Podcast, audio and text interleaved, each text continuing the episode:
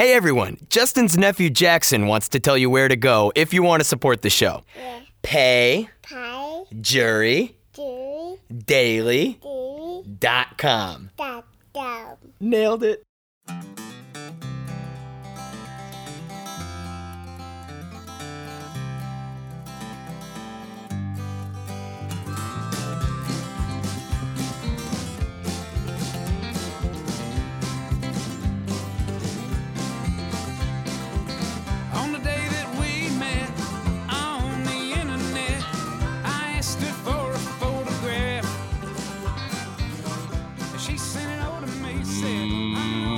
Ladies and gentlemen, welcome to the Justin Robert Young Daily Program, a daily dose of the news you need, viewed through the eyes of me. My name is Justin Robert Young. What's your name? Oh, really? That's a fun name. I wish I had your name instead of my name. I mean, my name's Justin. So, many Justins. Although I don't know, are they still making new Justins? Who's the youngest Justin you know?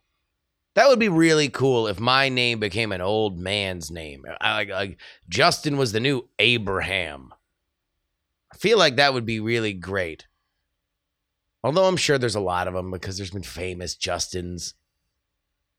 Is there a Justin in a boy band now? Or did Timberlake kill that? These are the questions that I stay up at night and ask myself. But then I go ahead and read news stories, and then I tell my favorites to you.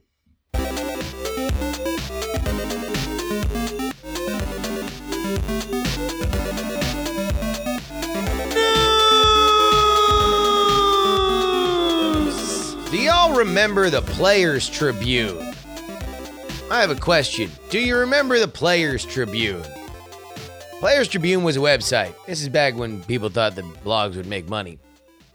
Here's the concept You, the athlete, are tired of having these stupid, pesky journalists be the ones who tell your story. They always get it wrong. They want to focus on the wrong elements. They're going to bring up that time four years ago that you punched somebody you weren't supposed to punch.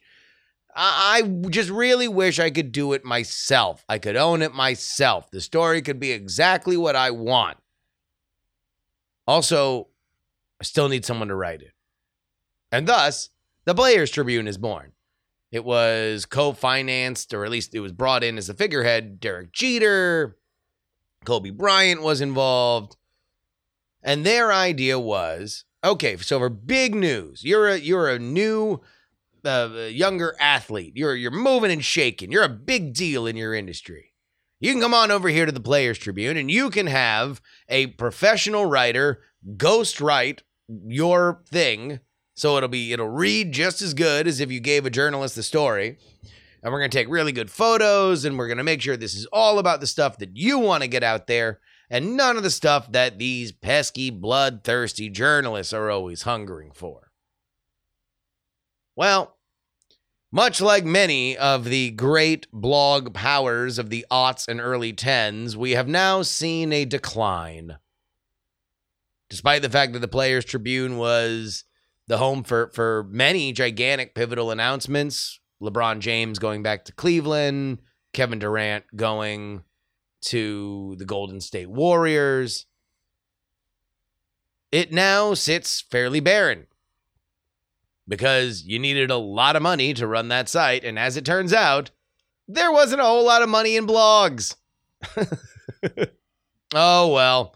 God bless you, Players Tribune. I miss you already. I wonder where the Players Tribune will write about their next chapter.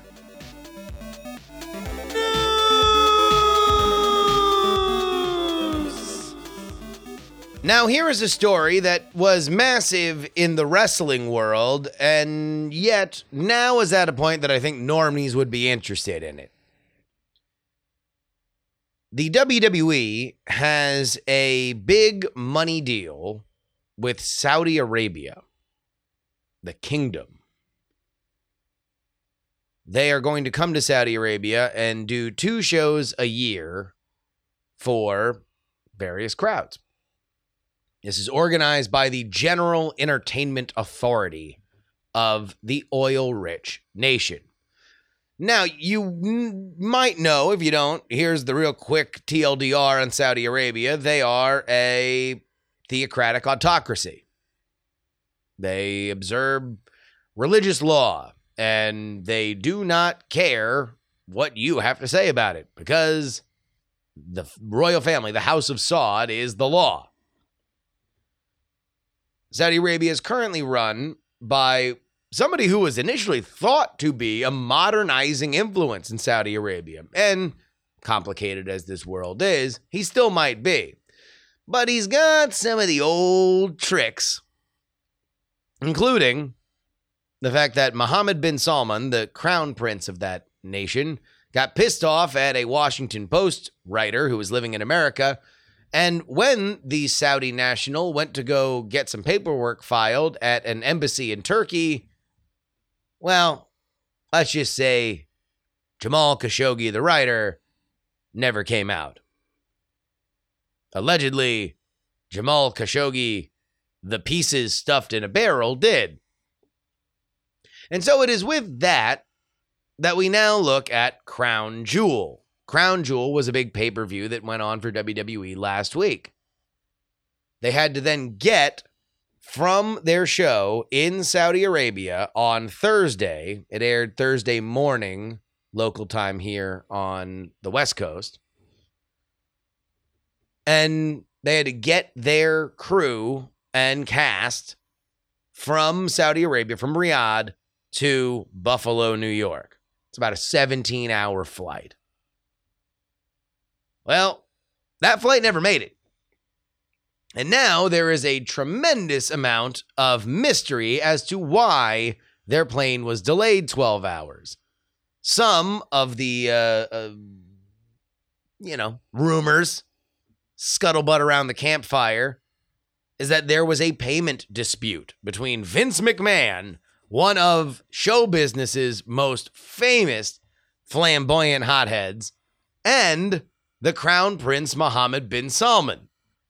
Now, who knows if Mohammed bin Salman was actually involved or if it was just some kind of dispute with middlemen, but according to these rumors, which we don't know, Vince McMahon threatened to not air the pay per view live. That led to an hour delay on Saudi television. And in response, the Saudi government decided that none of the WWE wrestlers were going to leave. And so they didn't for another 12 hours. This led them to miss their commitment for Friday SmackDown, which is now on broadcast television on Fox.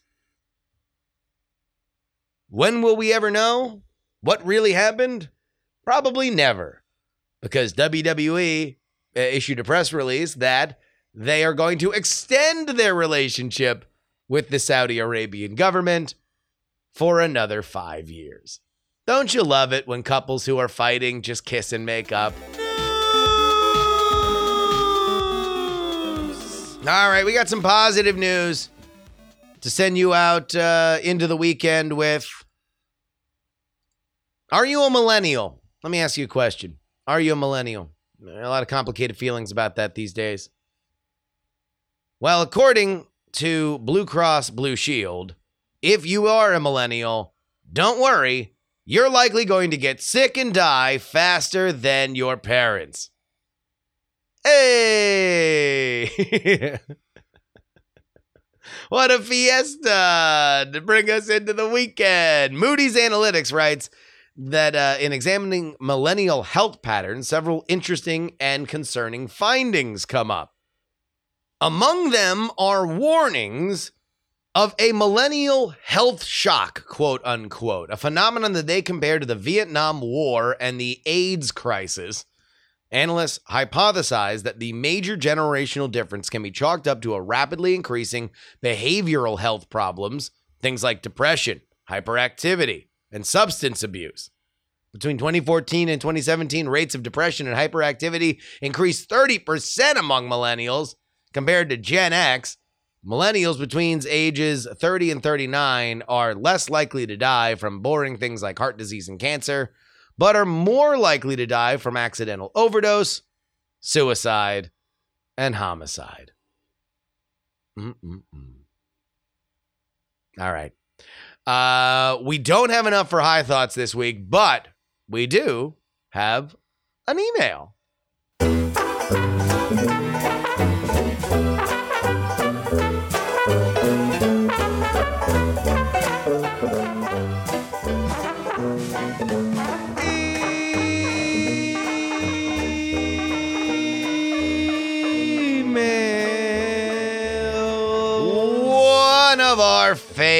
Open Bayou, writes Hey, Justin, I feel like people are missing an important detail in the leaked uh, ABC News anchor upset legal squashed her story story. In 2012, ABC News did a story on pink slime, the process of using beef byproducts uh, in other food materials, and a freakout occurred. The company that used pink slime sued ABC for $1.7 billion a few months later in 2012 and then settled in 2017. The interview occurred in 2015, and ABC News was facing a massive libel suit at the time. Management wouldn't take any more chances on high risk stories like Epstein. Uh, thank you, Open Bayou. Uh, I buy it, but I don't totally buy it. Because while Epstein would have almost certainly sued, it would not have been for a number in the 1.7 billion range because the pink slime story you could say actively affected the sales. Like immediately once that horse is out of the barn about pink slime people are buying less of that product right? Especially the products are being named individually if you look at libel and slander law, it is very onerous to prove stuff. You really have to go out of your way to prove that this was actual malice. So, in the Epstein case, he certainly would have sued, and I'm sure the the royal family would have sued. A bunch of people would have sued, but those cases tend to go nowhere. You are well entrenched public figures you have multiple people that are backing it up. The defense against libel is truth, and it'll be harder for them to claim damages on reputation. At least all I'm saying is I don't doubt that that was used in in terms of becoming rational or rationalizing why this story couldn't run. But for an organization like ABC, if they really thought they had the nuts with that story, then I don't know. I guess I would say I buy political pressure of we don't want to step on those toes. We don't want to get 86th by the royal family and never be able to interview Kate and Will or any of their little kids or whatever. Like you look at where the royal family is now, to piss them off today is to basically say that for a generation you will have no access to news stories that draw tremendous ratings. I buy that as a business decision more than I buy they were in the middle of a, a, a, massive libel lawsuit and now they're thinking twice about it. At least for me. That, that, that, that that's what I would say. All right. That wraps it up for us this week. Dustin, Robert H., Brian C., M., Trey the Melodic Command, Adam, Middle Aged Mike, and Harry Lee Smith are our producers. You can email me, jurydaily at gmail.com, Twitter, Instagram, and Snapchat at Justin R. Young, and you can join our Discord at bit.ly slash jury discord. You want to know who went over there and gave us stories? Well, the WWE story came from Dav. The Millennial Death story came from MacBook Pro, and the Players Tribune story came from P. Lizzle. But until I speak with you all on Monday, is your old boy Justin Robert Young saying, please give a round of applause to Mr. Wacky. And more importantly, please, no,